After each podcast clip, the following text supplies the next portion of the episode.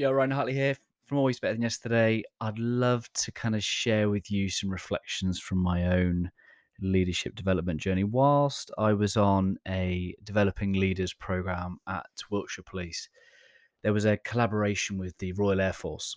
So uh, I got to go on a trip up to RAF Cranwell, which is where a lot of the senior officers will do their training, their leadership development training within the RAF and we were in this uh, workshop and we were in this kind of classroom and it was kind of creeping death. It was going one by one kind of introducing yourself who you are what you did in the world and um, you know what leadership experience you've had. And i was about 27 28 at this time and we go to to the uh, the first chap. Oh, i've just come back from whitehall overseeing a project of uh, delivering 45 million pound jets or whatever it was comes to the next guy. Yeah, I've been in control of a drone unit making decisions on whether we drop drones and, and, and you know, making life and death decisions. I'm thinking with every single person that comes and goes, I'm I'm feeling less relevant, less significant. I mean, my time at you know this stage, I was uh, I was uh, a leader of a, a team of analysts you know, I've had a few dangerous spreadsheets in my time, but I was just feeling terribly insignificant. I just I just wanted to get out of the room, and I could just see that there was just nowhere to go, and this um th- th- this was going to go one way or the other, and so got to me, and I just calmed myself. I just thought, right, how can I, how can I connect with these people in this room?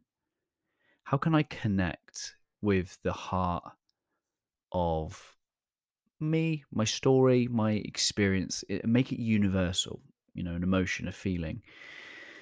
So I set about saying, you know, I work for the police, I, I lead a team, and, and I just, I did a bit of vulnerability. I said, whilst I haven't had the uh, significant experiences that, that you in the room might have had in terms of conflict, I've, you know, overseen many experiences of change. And let me just describe to you what it what it feels like to go through change and sometimes when there is more demand than there are people or when people are tired through change or when not everybody agrees with you but they've got to head in, in, in, one direction and trying to keep people along with you and trying to make time to support invest and develop those people and then there are a couple of people that uh, are underperforming and you've got to slowly deal with that and then you've got you know to try and manage the expectations of of senior leaders who want to go faster than what the capability and the capacity can allow. These were the stories with which i had experienced. So i just told them a very human uh, interpretation of what it feels like to be a leader who leads change and that's the best I could do. You know, in that moment, it was just my only story. It was the only leadership story I had. I care passionately about the people and the work that I do. Um, and those are some of the challenges that, that I'd faced. And uh, I tell you what, never underestimate the power of just sharing your story from a position of um, truth, honesty, and just human emotion. Because here's what happened in the mess that evening, all stood around for a beer, and these officers came up to me and they wanted to ask me questions.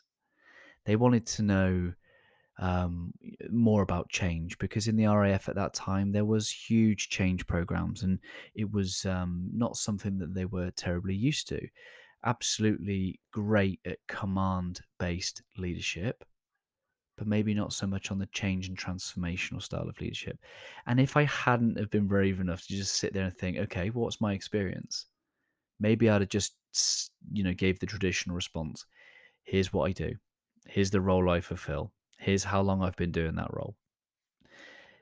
My friends, let me just encourage you to get to the heart of what it feels like to lead. It is difficult, it is sometimes vulnerable, sometimes it is exposed, sometimes it's challenging, and most of the time it's enjoyable.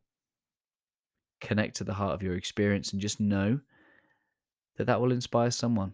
There will always be something in your leadership no matter how irrelevant you may feel, no matter how irrelevant I felt in those moments.